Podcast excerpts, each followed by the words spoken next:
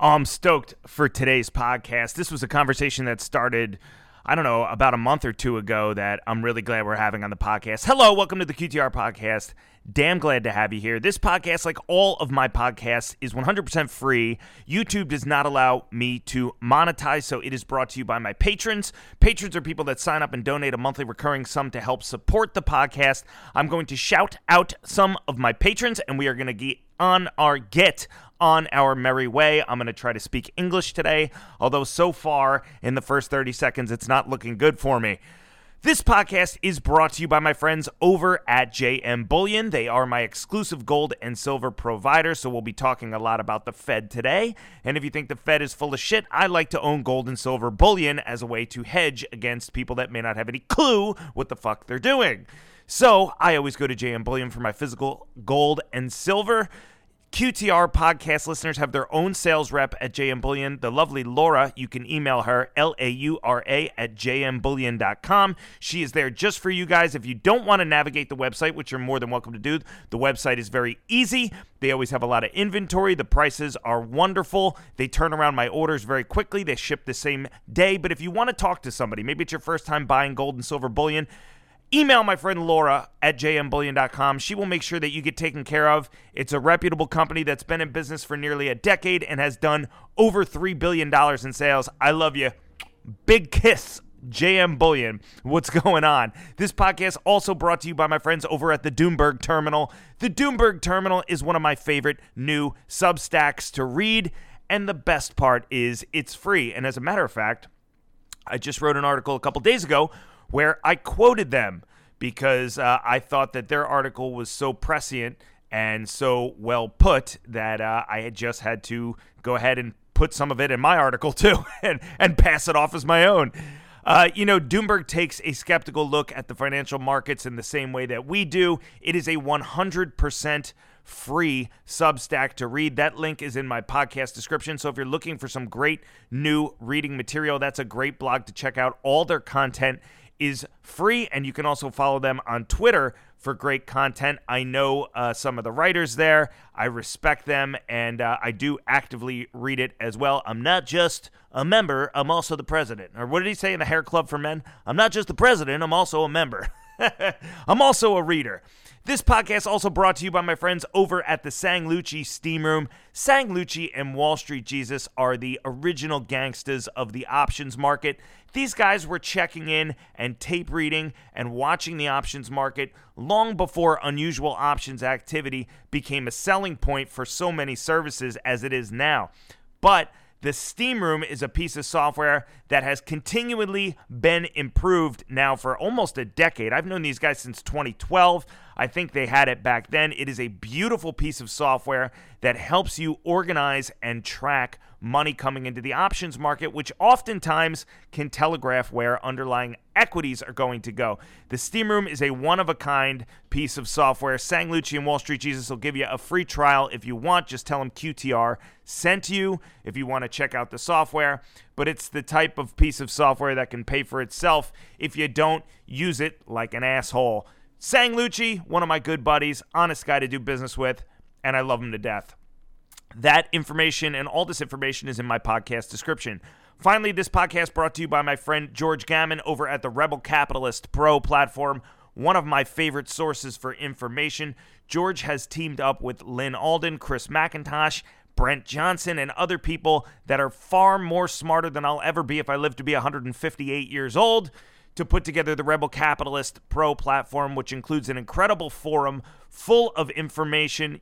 Gammon is an honest guy trying to figure out the world of out-of-control central banks. It's that simple. He enlists these experts. They do, a Q&A, what feels like at least once a day, so you can get your questions answered.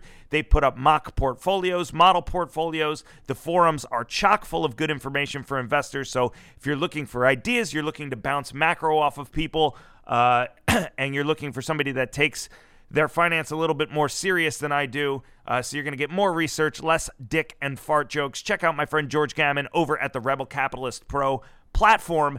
That, link is also in my podcast description. This podcast also brought to you by my friends at Corvus Gold, Investors Underground, Ken R, Chris Beed, Nicholas Parks, Matthew Zimmer, my buddy Jay Mintsmeier, Russ Valenti, Crichton Titus, and Camila Soul. I also want to shout out some of my newest patrons like Gregory Horn. Thank you, my friend Barry Kelly and Daniel Hamrin. Thank you guys for checking in. William Brooks, Peanut Pop, thank you. Ryan King, thanks so much. John Ritchie and Sam Hernandez, I see you guys. Charles Sharp and Mark Wilcox, my friend Anonymous from Canada, thank you so much. My homeboy, Anthony Dench from Australia, and Nathan Hinchin, thank you guys. How about David Reed, Forrest Hendricks, and some other patrons that have relatively recently joined, like Doug Brimer, thank you so much. And my friend Matthew Allen, thank you.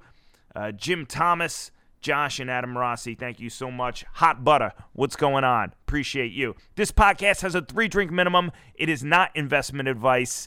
I am not an investment advisor. I hold no licenses, no registrations, nothing with the SEC, nothing with FINRA, etc. We are literally just having an open-minded discussion for the purposes of trying to get all this shit out on the table. Honest people trying to figure out which fucking way is up and what is going on. And I don't have a clue, but maybe William Cohan can help me out.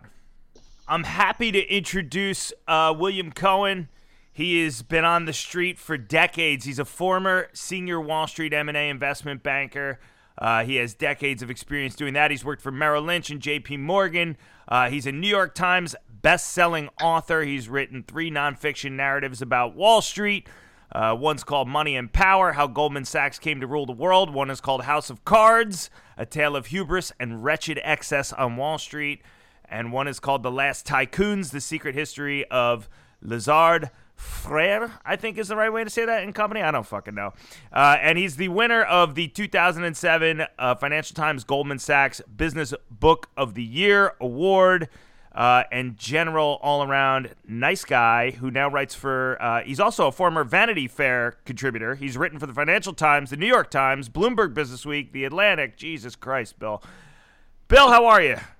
I'm great, Chris. Thank you. Thank you. Great to be here. Thank you for having me. You're writing for Airmail now. Is that right? I write for Airmail, and I've just become a founding partner of something called Puck, which is in a journalist-owned multimedia company, platform, websites, et cetera, where the journalists create the content and own the company, and it's about time, I might add, right? That the content creators, just like they do in professional sports and in acting and in music. It's about time that the journalists, and they do in writing books, by the way, it's about time that journalists own their content and own the equity in the companies that they're working for. Is it Puck, P-U-C-K? Is that what it's called? Yes, cool. It is. Yeah, that's kind of like why I moved over to Substack. You know, I didn't want to be like, oh, mister, I'm going over to Substack with everybody else. But once I saw the model, and actually, after I spoke to somebody there, because they reached out to me and they were like, hey, we're offering these contracts to people to come over. And, they wanted to pay me to come over and write a blog. I said, I don't want a contract. I said, I'll come over and write because my website had gotten taken down. And I was looking for a place to blog anyways. So I said, I'll come over and just do my own thing because I like what you guys are doing. But my big concern was I don't want to be censored. I read Glenn Greenwald, I read Barry Weiss, I read Matt Taibbi, all the people that have defected to Substack to begin with because they were being censored or they felt like they couldn't say what they wanted to say. And I said, just on that principle alone, that's one of the reasons I want to move my content over there. I tweet a lot, Bill, and I worry that someday I'm going to wake up and my Twitter's just going to be gone. And I don't get that feeling with Substack. And I think you're right on that you have to put the power back in the hands of the content creators, right? Yeah, and the only thing that sort of interests me more about Puck than Substack, I mean, look, if I were on Substack, I don't know that I'd have the followers that Matt Taibbi or or the others have. Barry Weiss, I mean, they're making a lot of money, and that's great, and I'm happy for them. I find that I benefit from editing. I like having an editor. I suppose I'd have more freedom. There's sometimes I don't like what the editors decide. Right.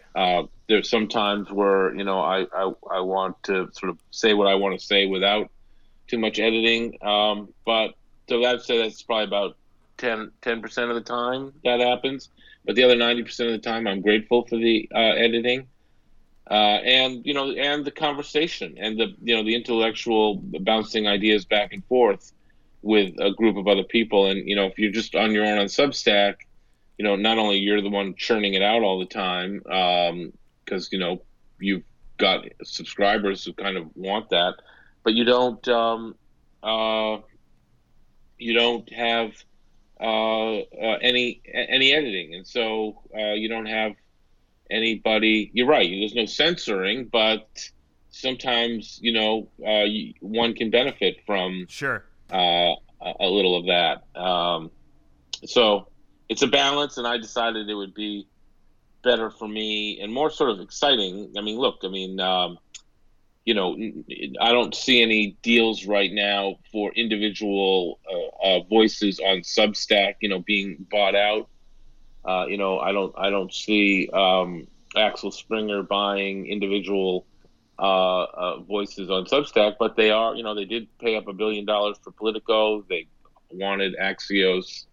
Maybe one day they'll want Puck, and I'll be an equity beneficiary of that. So. Well, I think as they realize that certain content creators, no matter what platform they're on, are going to be in demand. The market is going to choose who it wants to hear from and what they're willing to pay for it. And absolutely. I think once, as it should, right? And once larger corporations or Axel Springer or whoever start to see that these content creators in and of themselves become recurring streams of revenue or recurring cash flow streams, then it's a question of the economics of buying them out and packaging them up and maybe making them into a media organization. I don't know. The market is going to have its way with it, and I'm sure there will be some reversion to the mean, especially in the sense that you're talking about with editing. I hate when people edit my stuff, and then often when they're finished editing it, I'm very grateful that they've edited it because they catch a lot of things. But, nobody likes to be told no right away, or this is too verbose right away, or this is too long-winded right away. But I definitely understand. Well, as someone who also writes books, and that's primarily my main occupation, and my books are long and involved and complicated, I would be nowhere without my editors. So I get the editing thing. If I may speak frankly, Chris, I find that journalism, publishers have gotten, editors have gotten a lot more squeamish about certain topics. They don't want lawsuits. They don't want to be sued. They don't even like to be threatened to be sued. So I find that at least a lot of the people that I write about are extremely wealthy, and they think nothing of having their lawyers send threatening letters to publishers, which, they do that for a reason. They do it because it works. It does have the unfortunate effect of getting these guys to back off, to have us back off, which really irritates me because that's not what I think journalism is all about. But that is unfortunately a reality of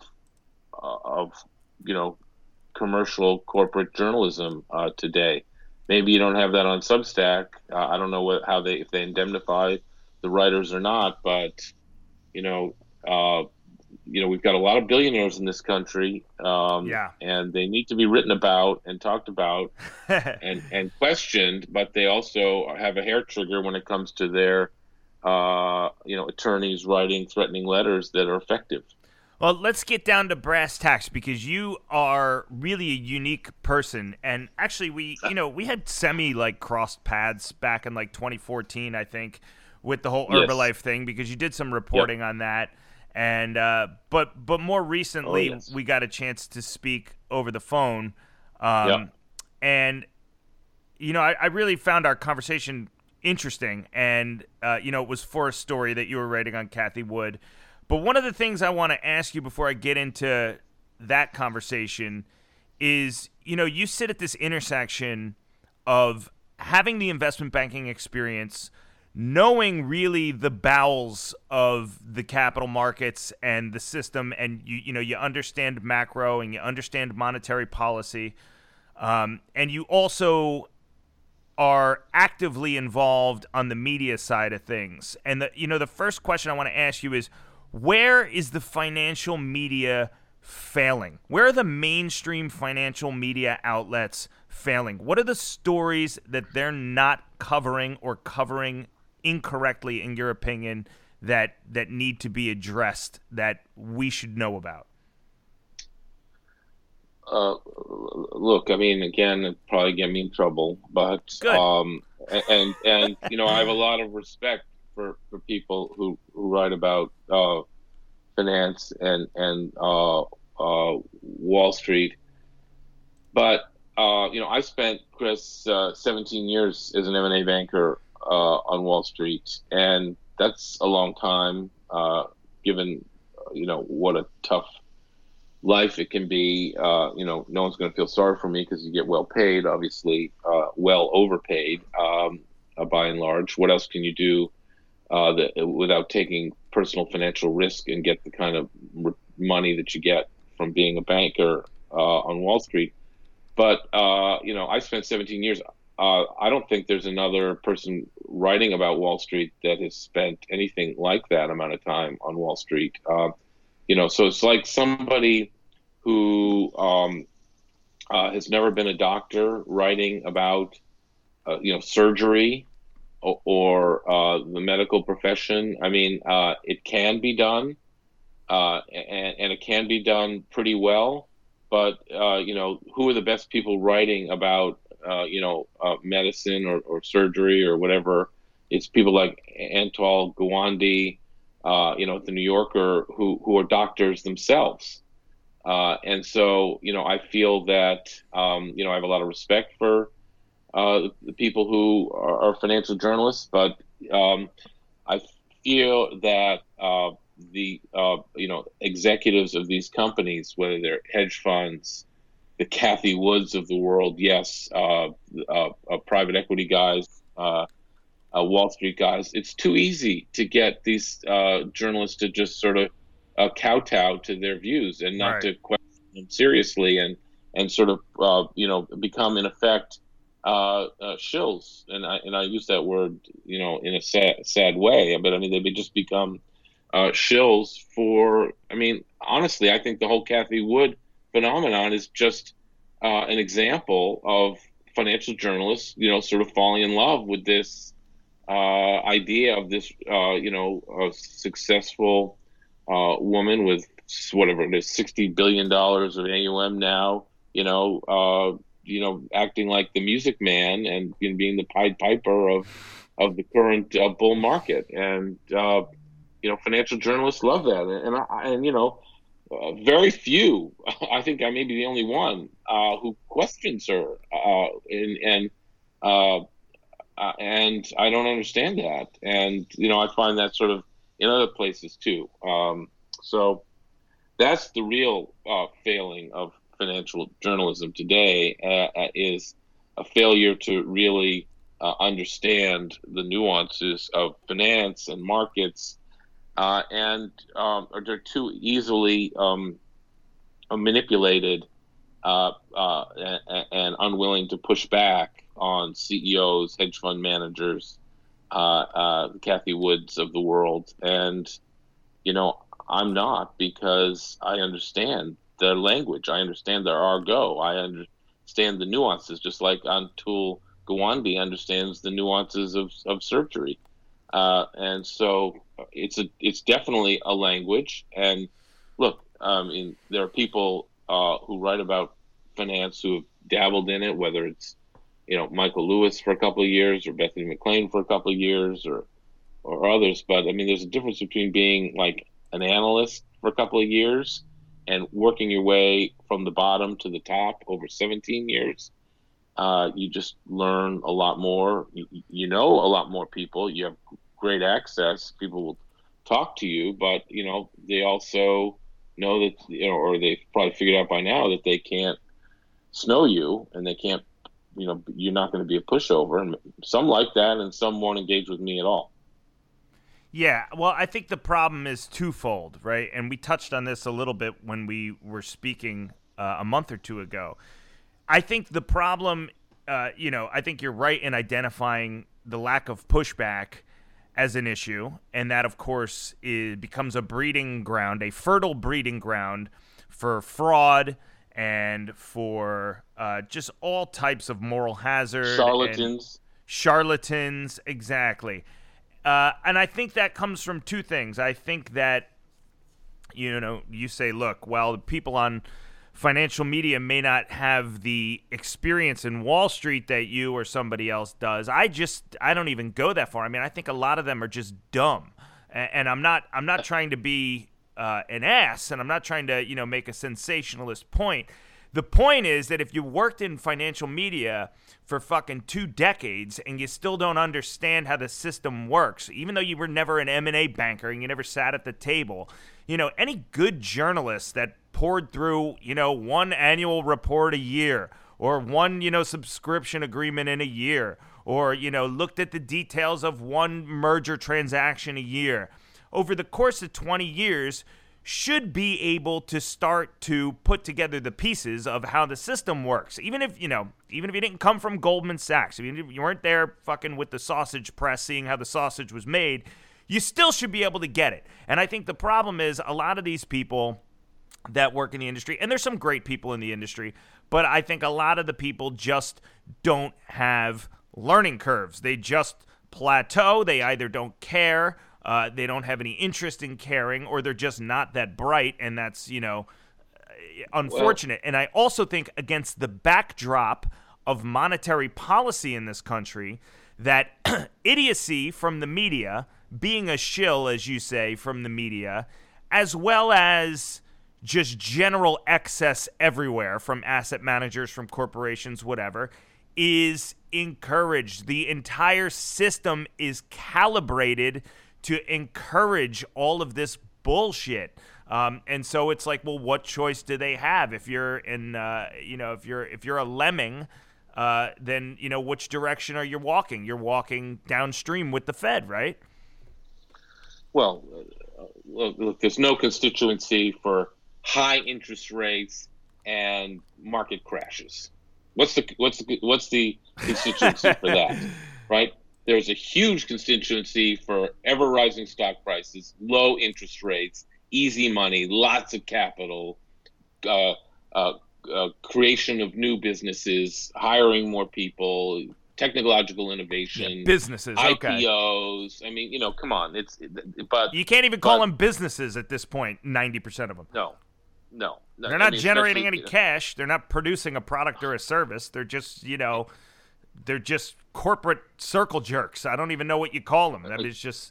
Well, I mean, SPACs are designed, all whatever 450 of them, to buy these companies that are pre-revenue, pre-income, and just, you know, as you say, to just, you know, continue the circle jerk, the merry-go-round, or whatever it is. It's. But I think there's another element to it. I don't know. A lot of these people who write about finance and Wall Street, they're not dumb. I think they're smart, but they don't know. Look, if you're, let's be honest, if you're a journalist or you're a writer, then probably, you know, math and economics and finance were not where you spent your time. Okay, so understanding an income statement and a balance sheet and a cash flow statement, how to read. You can read an annual report. I guarantee you these people, even if they do, I've had financial journalists call me up and say, you know, how did you find that contract? Where did you get that CEO's contract?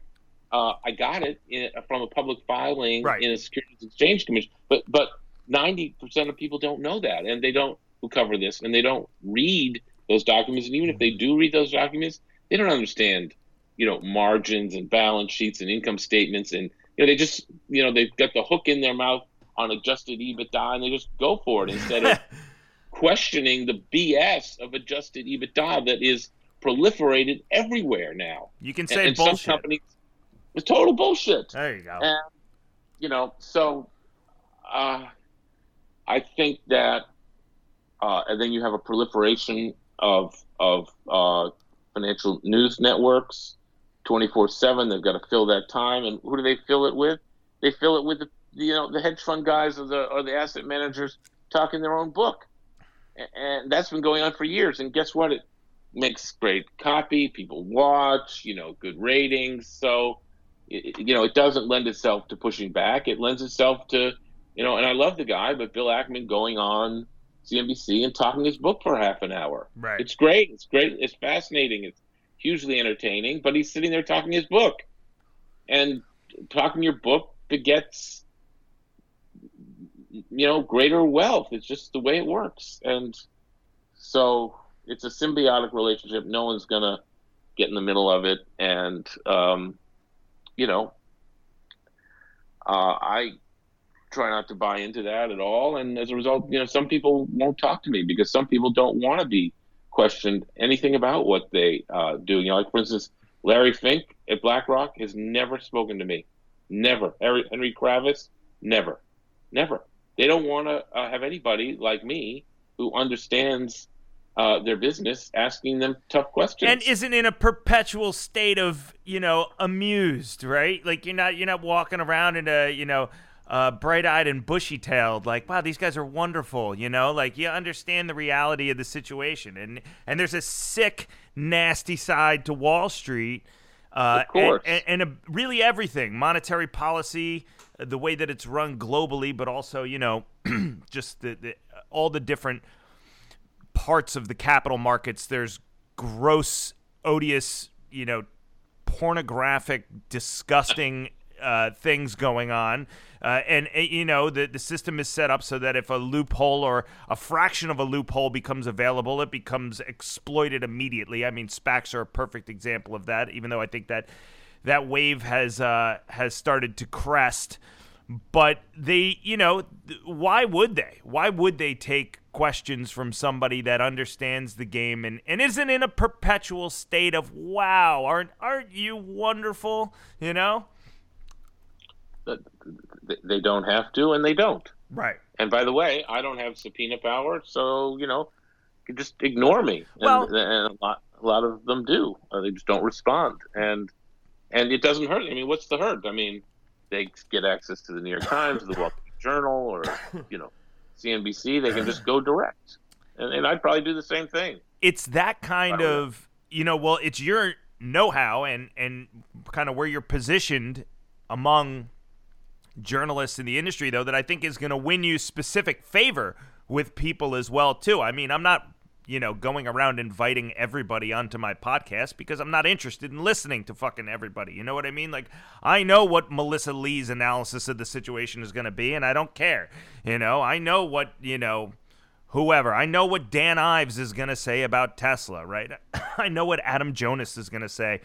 I'm not interested in that. So I invite you on because I know that you have a different perspective, and I think that, while you may not get access to the head of BlackRock or whoever the hell you're talking about, it's going to win you favor with a group of people that are interested in, objective truths and the reality of the situation, because they understand that, life isn't about, and especially the financial world, isn't about being comfortable all the time. We don't have a right to feel comfortable all the time. And this is something me and you touched on when we were talking a couple months ago about central bank policy in the country.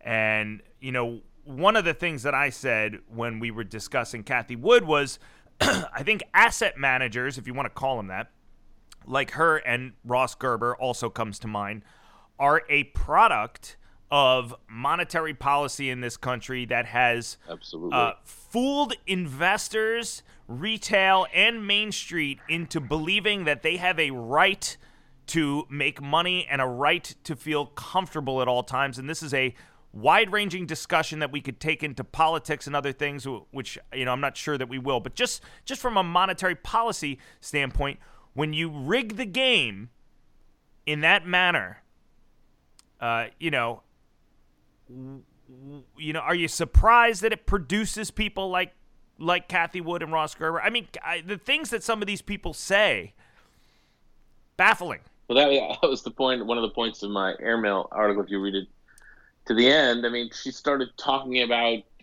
genetic engineering and the companies she's investing in genetic engineering. She was literally spouting nonsense, words that were put together that have zero meaning. And she passes it off as wisdom. And, she's a total charlatan. And I don't know, Oscar, maybe he's the same way, but she's a total charlatan, and she's had a good year last year. Why? Because the Fed rescued her and all sorts of other people. I mean, they're just an unbelievable rescue mission that rescued anybody who owned stocks or bonds, and or among other assets, art, NFTs, bitcoins, cryptocurrency, homes.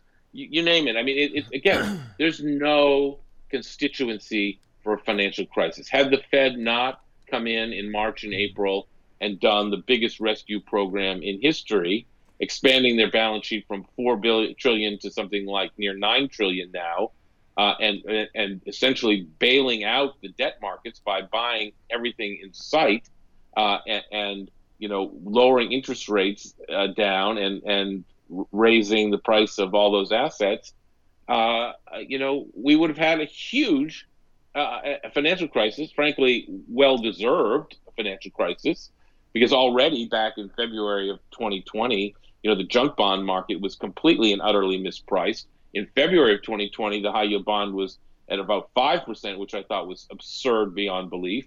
Now, about a couple months ago, it was down below 4%. Now it's above 4%.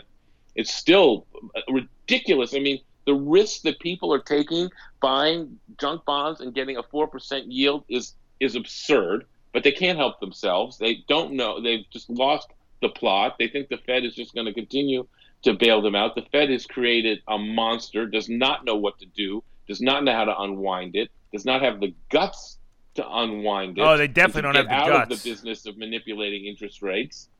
So there's going to be a conflagration of major proportions, and it's going to be, and we don't know what's going to trigger it, of course, we never do, but confidence will be lost once again, and the stock market will fall dramatically, and bond yields will spike dramatically, just like they did in March of 2020.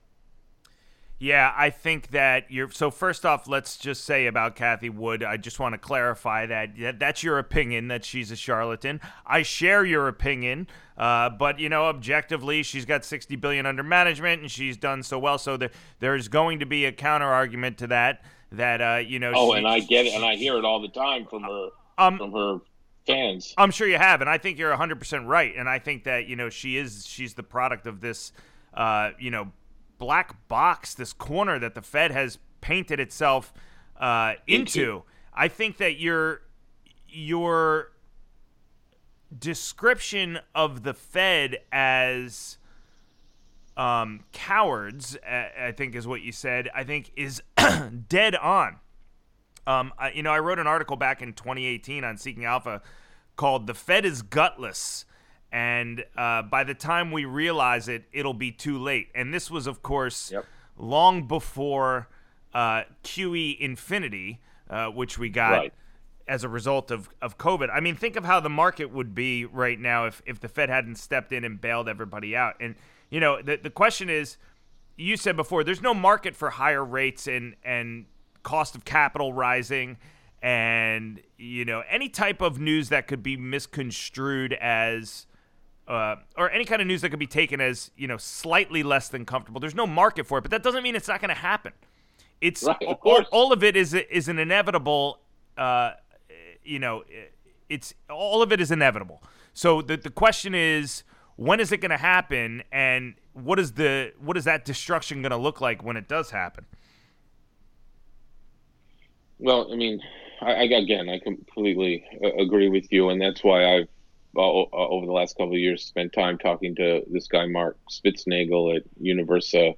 Oh, he just sent me a book, that guy. Right. He's called Safe Haven, which is coming out. I mean, Mark is, if you're a hedge fund guy, you have to do business. If you're have an endowment in a university, I mean, you have to deal with Mark because he's smart and he understands risk and he understands how to help portfolio managers mitigate risk. And the only fly criticism I have of Mark is that he hasn't made the same product that he makes available to the Bill Ackmans of the world available to small investors, right, who also have a nest egg to protect and who are also going to be caught in the inevitable downdraft here when the Fed finally decides to pull the plug, or what's more likely to happen, because the Fed clearly isn't going to, take the punch bowl away. As I like to say, they're supposed to take the punch bowl away as the party's getting started. Right now, they're pouring more tequila in the punch bowl, and I don't even think there's any punch in the punch bowl anymore. But it's just bath salts at this point, Bill. It's just the Fed's just snorting bath salts at this point. It's exactly, and at some point, it's so obvious that investors are going to lose confidence in this game, and they're not going to buy junk bonds that yield 4%.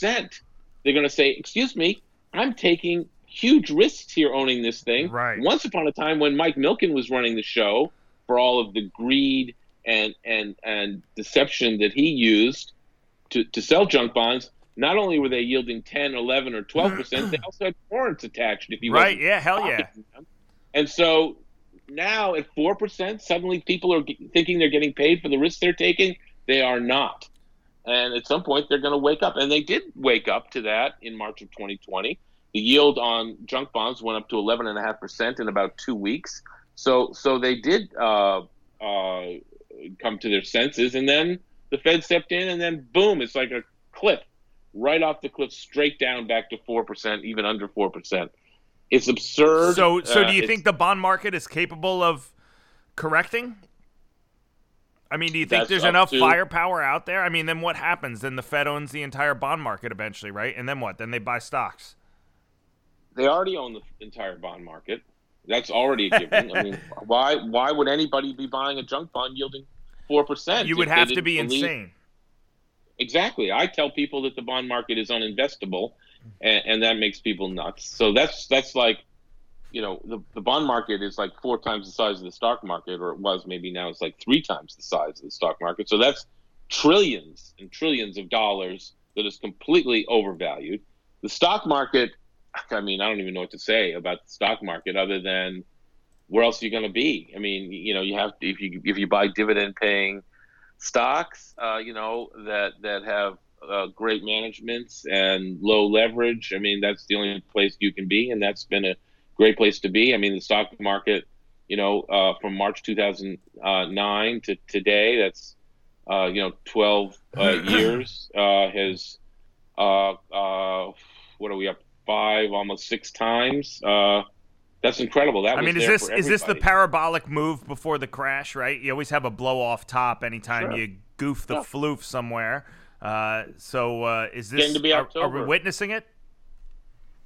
Look, I think so, of course. But, I'm like a broken clock. I'm right twice a day. Right. I mean, I you can't invest in the bond market. That's out.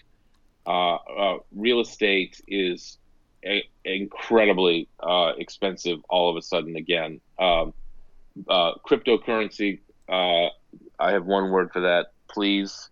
I don't NFTs, all of these crazy meme stocks, don't get it. So there's a reason the stock market is at 35,000. It's because where else are you gonna put your money and get the right kind of reward for the risks you're taking? Think of all this excess that's out there, right? Say you're a skeptic on crypto, right? And jury's out on crypto, I guess, you know, objectively. Yeah.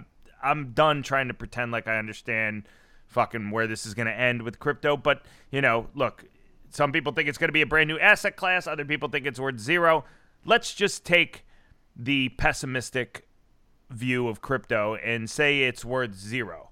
When you take the excess of all of the capital in the crypto market, okay, which is trillions. Trillions now. Unbelievably. Right.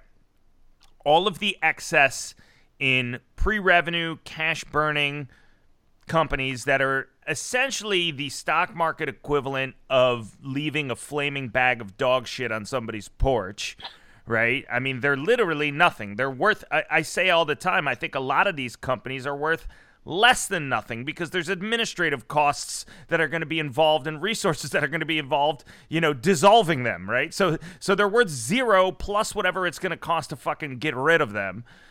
Then you take all of the excess that's in all of the meme stocks. So you have names like AMC and GameStop and all this other shit that's, you know, being valued at these astronomical valuations. And on top of that, you pile on the overall excess in the equity markets, and you could very easily make the case that equity markets are 50% overvalued. It could be more than that. Dave Collum would say like 80%. Let's just say 50% overvalued, right? We'll bring the Shiller PE down to fucking 20, right? Which is, you know, semi-normal, I guess.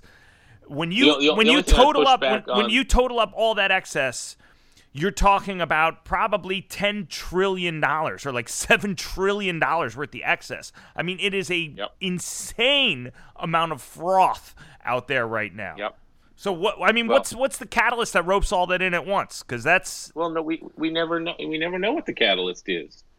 There was a catalyst 20 years ago after 9/11. There was a catalyst in 2008. There were several catalysts in 2007 and 2008, and nobody. Or very few, obviously. Michael Lewis wrote about people who saw it, and John Paulson saw it. I mean, people saw it and were smart, just like, you know, Mark Spitznagel sees it and is doing things about it. So people do see it, but coming. But, you know, again, if for retail investors like me, small investors, there's nothing we can do about it. We're just going to get caught in the downdraft. What's the catalyst going to be? It's impossible to know. I mean, who would have predicted that a pandemic would occur and that in March the markets would crash, only to be bailed out? What are you going to do when Robert Kaplan owns Tesla? Like, you know what I mean? You want to fucking cross-section of the brain of a Fed governor? Like, you have a guy that is supposed to be objectively guiding monetary policy toward the dual mandate of price stability and job creation that thinks Tesla is a high-quality name to own in his personal portfolio. How do you reconcile that, Bill? And he's a pre-IPO Goldman partner. I think he's got, he says, all right, I'm not going to fight the Fed. I am the Fed. Momentum here. I am the Fed, so I'm not going to fight it. He knows what the Fed's doing and has done, right? So, well, that's all you need to know, right? You don't expect these guys to take themselves into the men's room at the courthouse like in Liar Liar and start beating the shit out of themselves, right? I mean, they're working in their own best interest, I guess, which it's insane. I mean, right. I mean, but what is Tesla anyway? It's a carbon credits company. It's not a car company. They sell carbon credits, and there's no cost to that, and that's 75% of their profit in the last 12 months. I mean, so for that, their PE is 337 times. What, are you freaking kidding me? I mean, maybe there's a car company in there. Maybe there's a business plan in there somewhere. But at the moment, it's a carbon credits company, and a pretty good one, by the way. It's set up to sell carbon credits. It does. The market buys them. But over time, other car companies are going to be electric themselves, they're not going to need to buy those carbon credits. Then what's left? Then where are we with Tesla? I mean, you know, as we know, that's Cathie Wood's biggest holding. So, you know, she's out there pumping all the time and sometimes dumping. And, you know, who cares? Nobody cares. The Redditors, you know, the momentum people, everybody loves her. But, you know, we all know what's going to happen. It's just a matter of time. We just don't know what the catalyst is, and then she'll be the first to. Don't you think retail? I was having this conversation yesterday or a couple days ago over dinner with a friend in New York City about the illusion of the government knowing what it's doing, the illusion of there being regulations, the illusion of people working in the best interest of the American public. Don't you think if you sat down with the average plumber or the average welder or, you know, the average guy that goes to like my corner bar here, and I've had experiences like this because, you know, all my friends are working class friends. And so every once in a while they know I do a podcast and they say, well, what do you think about this, this, and this, you know? And then I start going down some fucking rabbit hole and they're just sitting there with their jaw agape in complete disbelief of how the system works.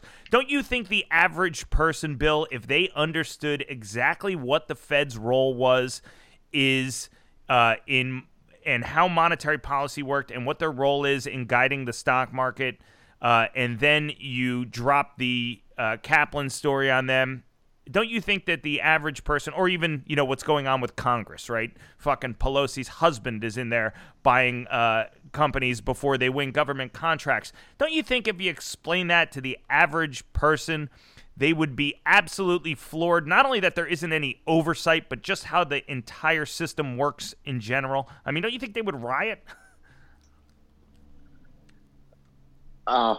Well, I think that people are smarter than maybe we're giving them credit for. And I think, unfortunately, the phenomenon of Trump is a reflection of that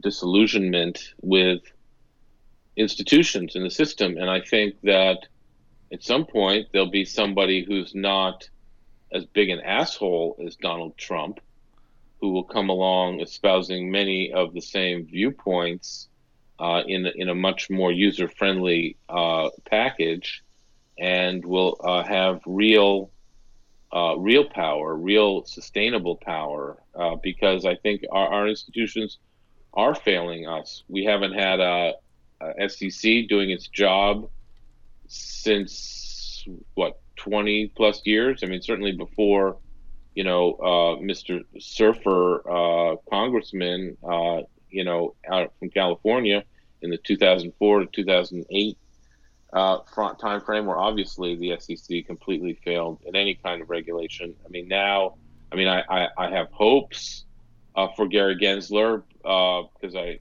know him to be a good guy, but you know, there's a lot of fraud and deception in the SPAC market. I don't really see that being cleaned up in any kind of like the right time frame.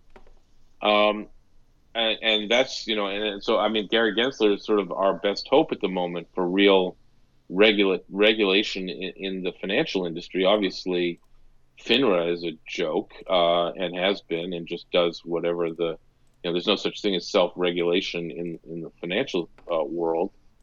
And again, I think just too many people in government, in and out of government, don't understand how these markets work. Obviously, Yellen does, and Powell do. They're all in on interest rate manipulation.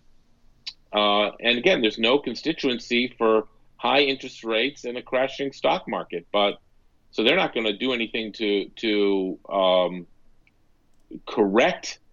To take some air out of the balloon. I think, you know, that I gave a speech in Sun Valley over the summer about all of this, and I was sort of joking that I would love to be on the Fed Board of Governors and, you know, make me chairman for a month or two, and then I'll step down. But what I'll do is basically tell the market, that's it. QE infinity is over. We're done with this. It's been fun, a fun ride. We've all made a lot of money. That would go over wonderfully. Over. And the market would totally deflate, and that would be the best thing that could possibly happen. Yes. The best thing. Wow. We're out of the business of manipulating interest rates. Deal with it. I have high hopes for Gensler, too. Just on the basis of, I think he's communicated better than a lot of past SEC chairs that I've, I haven't been in the industry that long, but he seems to... He's not beholden. He doesn't want to go. He's not anxious to go through the revolving door. And I think I think he's just impressive, too. I watched a couple of his MIT lectures, and he's obviously exceptionally bright. And and he seems interested in nipping things in the bud. Some of the statements that he's made about, if you're on the border, if you're not, essentially saying you may not be breaking the law, but you're breaking the spirit of the law, that those are things that he's going to look into. And I don't know. He comes off as a doer. He comes off as, I've already seen more correspondence from him. And granted, some of it is PR and some of it's marketing on the behalf of the SEC. But I think when he came on, he enabled a lot of people in the enforcement division too. I was reading an article that he added to the staff in the enforcement division, or enabled other people in the enforcement division to bring actions or to issue subpoenas. I can't remember. But I have high hopes for him. I think, look, nobody's going to be perfect in that position, but I think more regulation is better than less regulation when it comes to breaking the law. People say, oh, well, you're a libertarian. How could you be calling for more regulation? You're Mr. Anti-Government, blah, blah, blah, blah, blah. But, what people fail to realize is that libertarians want, civility, and they want the law to be upheld. One of the few things that they want the government to do is to uphold the law. And so I think that, I have higher hopes for him than Clayton. Well, I agree with you. I would love to see him make an example out of some people, and make a statement through some actions. Maybe say something without saying something here early on in his tenure. I think he's got an interesting opportunity to do that. Well, I agree, and I think he's got wind in his sails and the backing of the progressives, and I think. He's ambitious. I think he wants to be Treasury Secretary, so he wants to do a good job as SEC chairman. And, I think we're at a very precarious moment, as we've been talking about, in the financial markets and in all asset classes. So, if the Fed's not going to take the air out of the balloon or take the punch bowl away, I think Gary Gensler has the potential to be a real hero by doing, trying to do some of the things that the Fed won't do. Yeah, I want to get your reaction to what happened last week or 2 weeks ago, which is something that I wrote about on my Substack a couple of days ago, and that is these women in Congress, Rashida Tlaib, Ocasio-Cortez, and Ayanna Pressley, coming together to urge Joe Biden to not have Jerome Powell renominated, right? Right. And ostensibly what they want is somebody more dovish. They said that Powell hasn't given enough attention to, racial inequality or climate change, and they want a new, it's time to rethink the Fed, essentially, is what they said. And, at first I was a little on the fence, because I'm like, yeah, definitely throw Powell out. And then you realize, okay, well, they want somebody more dovish. And it's like, wow, okay, so we would really just hit hyperdrive to full modern monetary theory, even more so than we already have, and the destruction of the dollar. And I don't even think these women know what they want, and I don't think they understand what the hell is going on. And I'm interested in your take on that. Did you see that story, and what do you think? Yes. Well, look, my view is that if Jay Powell is not willing to pull the plug on QE infinity, he has to go, because that's what needs to happen now. Yeah, but that's not what they're arguing.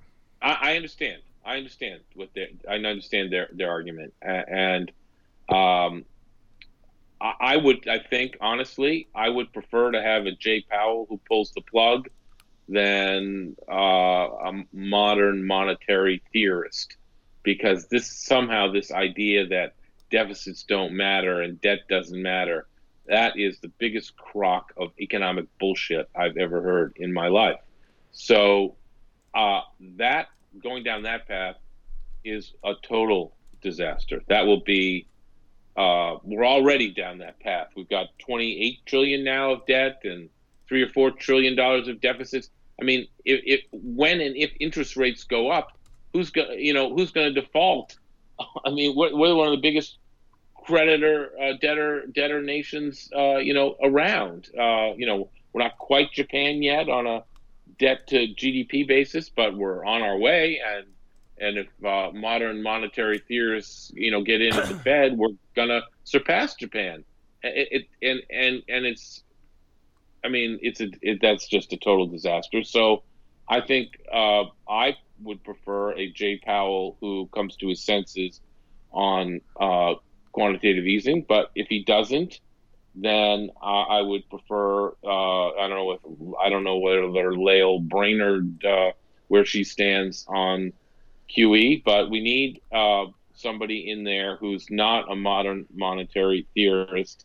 And who is willing to pull the plug on QE. I'm sure there's somebody out there. It's just not going to happen. The only question is, who's going to be left holding the flaming bag of shit when it all collapses? That's the only question. Right. I think thinking the idea that we're going to have somebody come in and say, whoa, we got to stop this party is ridiculous, because nobody in the political spectrum is going to nominate somebody that wants to do that. And nobody put in place at the Fed is going to have the guts to do it. So I think really the only question is who's going to be in there that's going to wind up being the scapegoat when the whole thing comes crashing down. I actually thought that was going to be Powell. I couldn't believe that, when it might yet be Powell. That's true. That's true. When they transition, October is right around the corner. Why do you keep bringing up October? Because that's when the markets crash. Oh, is that right? Yes. Okay. If you look at the history of financial crises, the preponderance of them are in October. I don't know why, but, obviously 2008, 1929. So don't ask me why. People are back from vacation. I don't know. Maybe their heads are on straight again. I don't know, but that's when it happens. So, shit, I got to make some calls then. Yeah, got to get on it. To quote David Faber when he ran up from the desk on CNBC, I got to make some calls, that day the market was crashing. That's right. Unbelievable resilience shown by him in the face of the most minuscule of pressure, right? Going into the COVID pandemic when the market started crashing, Scott Wapner wrote on his Twitter, shouldn't we just close the markets? Can't we just close the markets? It's like, no. We can't. Close our eyes, pretend it's not happening. Yeah, exactly, yeah. Maybe if I get on a plane and fly to Acapulco, or circle the world in the opposite direction, and time will go back. I mean, we it's like trying to fucking roll back the odometer at the end of Ferris Bueller's Day Off, right? Put the car in reverse, right, exactly. Maybe the odometer will roll back. It's oh my God, is this the best fucking idea you could come up with? Last thing I want to ask you about, Bill, and I appreciate your time today, man. I want to talk about, and I have no idea where you stand politically, but I'm interested in what your take is on the pandemic, our response to the pandemic, and where things are right now in terms of the government's response.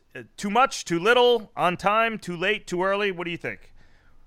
What do you think of where we are right now? You really want to get me in trouble. I think... Yes, I do. It's incomprehensible to me. It's a good start. The wealthiest country on Earth, the most scientifically advanced country on Earth, has the most COVID deaths. Handled this pandemic in the worst possible fashion of any country on the face of the Earth. Has more per capita deaths than any country on the face of the earth. We're now at about 53% vaccination. Countries in Europe are at over 70%. We created the vaccine. We have it in abundance, and we have 47% of our country that won't take it, which is, you know, why, you know, we're once again at the top of the charts on COVID infections and COVID deaths. It's all preventable. It's unbelievably sad. It's pathetic. You know, again, obviously. When you say it's all preventable, what do you mean? Because, I mean, you know, COVID is going to be here, right? And so there's always going to be COVID deaths. You mean, you know, where we are kind of stacking up globally against these other countries? Yes, and obviously the other 47% of the people, you know, need to get vaccinated, just like they do for smallpox and polio and whooping cough and all the other things that people get vaccinated for before, you know, the day after they're born or the day they're born. You know, this, I mean, this idea that they'd rather take horse tranquilizer or bleach into their system as opposed to a vaccine, I mean, is, I mean, I mean, look, we're creating, wow. We have two Americas, we are fomenting, you know, two Americas. It's really sad. I mean, we had a civil war. We are a very divided country, bordering on ungovernable, and you know, it could be the beginning of the end for this experiment, this national democratic republic experiment. You know, obviously, if we had a parliamentary form of government like they do in the UK and elsewhere, you know, we would have picked better leaders, and you know, those that were failing us would be, you know, moved out much more quickly. So I'm not sure the system's working. It's working at making people who are really good at what they do very rich. It's very good at creating income inequality. It's correct. Really good at creating divisiveness. You know, I mean, I guess this is a circumstance where, you know, an authoritarian government like in China, you know, just tells people what to do and they have no choice but to do it, and therefore their pandemic deaths are a small fraction of ours. We're an open society and nobody in America likes to be told what to do.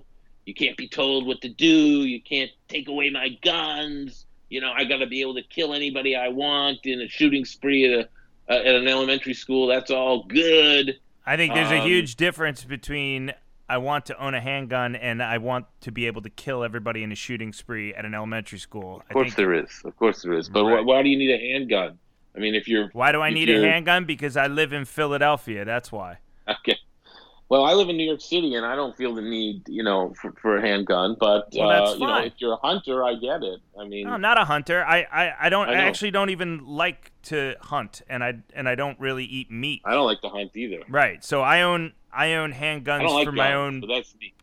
Right, so I own handguns for my own personal protection. I mean, do you think I shouldn't be? And I've you know, went through the requisite, you know. Yeah, no, look, I get all that. It's not for me, but I get it why it might be for you. What I'm just saying is, you know, this is a country where nobody likes to be told what to do or asked to do about anything. We have very little sense of also known as freedom. Also known as freedom, but you know, there are a lot of things that we don't have. You know, we have to pay taxes, we have to wear seatbelts, right. There are, you know, we have to, you know, we don't smoke on planes anymore. I mean, there are a lot of things that we, rights and freedoms that we've given up to benefit the common weal, and I would say, generally speaking, those are things we can live with and do benefit us on a wider societal level. And you know, I think taking a vaccine that is clearly shown to work and is a miracle, frankly, whoever thought we'd get it this quickly and it would be this effective, is something we all should do. But you know, if you don't want to do it, that's fine. I don't have a problem with that. If you don't want to do it, don't do it. And then, unfortunately, you know, if you're, say, a radio talk show host and you've been preaching the gospel of anti-vaccination, and next thing you know, you get COVID and you die, and you say on your deathbed, "I was wrong." Well, that's you have to live with those consequences. I'd rather not take that risk. When you say, so there's a couple things I want to unpack there. First off, I mean, do you feel as sufficiently motivated to preach for everybody to get a flu shot as you do for the COVID vaccine? Sure, I do. So you think that everyone should get a flu shot as well? I get a flu shot.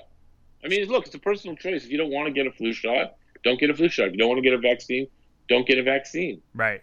And when if you want to don't get a vaccine and then go party at a bar in downtown Philly, be my guest. Do whatever you want. I don't care. Anybody can do whatever they want. That's fine. But we have to live with the, what you're doing or by your reckless. You can get in a car, drive drunk without your seatbelt on the wrong side of the Taconic, and that's fine. There are going to be consequences to that. You can do that. This is a free country. You can do that if you want. You're going to probably kill yourself, and you're going to kill a bunch of other people too. But, as Mark Cahote said in my article about Cathie Wood in Airmail, if you're gonna be completely out of control with other people's money, then if it's your own money, that's fine. But now you've got $60 billion of other people's money that you're putting at risk every day because of your cockamamie theories about growth and valuation, and you like the spotlight, you like being on CNBC and Bloomberg and et cetera, and you'll talk to everybody but me, who's the only one to question you. I just think that if you're a fiduciary for other people, if you're responsible for, you want to take your own life, God bless you, take your own life. Do whatever the heck you want with your own life. Ingest the COVID virus and then go into, do whatever you want. And if you want to kill yourself that way, that's fine. Do what you want. But when you start infecting other people or driving drunk without your seatbelt on the wrong side of the Taconic, or investing $60 billion of people's money in incredibly overvalued stocks, and claim you're, a visionary, then I think you need to, we need to find a way to. I mean, if it were me, I would never invest a penny with her, and I haven't.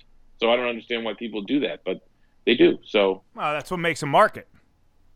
Clearly, you know what I mean. I mean, people have differences of opinions on everything, not just For every winner, there's a loser. That's the nature of the market. Exactly. Every day, it's every second of every day. Exactly. It's a zero-sum game. And objectively, there's always going to be objective truths, and there's always going to be objective best practices for, people's quality of life when you talk about things like gun ownership, or you talk about things like, the vaccine, or you talk about COVID. And, I'm sure there's a lot of things we could parse out of that discussion where we would have disagreements on. But I think the one thing that we both want is the end game of, I think the highest quality of life for us and for those that we love and for the people around us. It's just a question of whether or not you're able to have the open dialogue and hash it out to get there. And I think that, I think when you talk about asset management and you bring up the example of, any asset manager, I think the question becomes, where does the line for regulation when you're going to be a fiduciary? I don't really know where you would step in this case, because if you look at a chart of the ARK Innovation Fund, it's done nothing but go up. You look at her assets under management and it's done nothing that's gone up. So it's like, how the hell do you make the argument that she needs to be either regulated, or she needs to have some type of... The problem is that she baffles people with things that they don't understand that sound great, and so people that are... No, they don't even sound great. It's total bullshit. But they sound great to people that don't understand them. Right. You know what I mean? And you look at her performance in 2020, thanks to the Fed, and you say, oh, well, of course, this woman is a genius. You look at her performance in 2021, basically flat, when the market's up 18%, but her assets under management keep going up, and because she proselytizes, she's a proselytizer. She goes on CNBC and Bloomberg and Fox News or whatever, business news, and just talks her book all day long. And she looks, you know, great, and she's smart, and she's experienced, and she's got a good, huge following, and people eat it up with a spoon.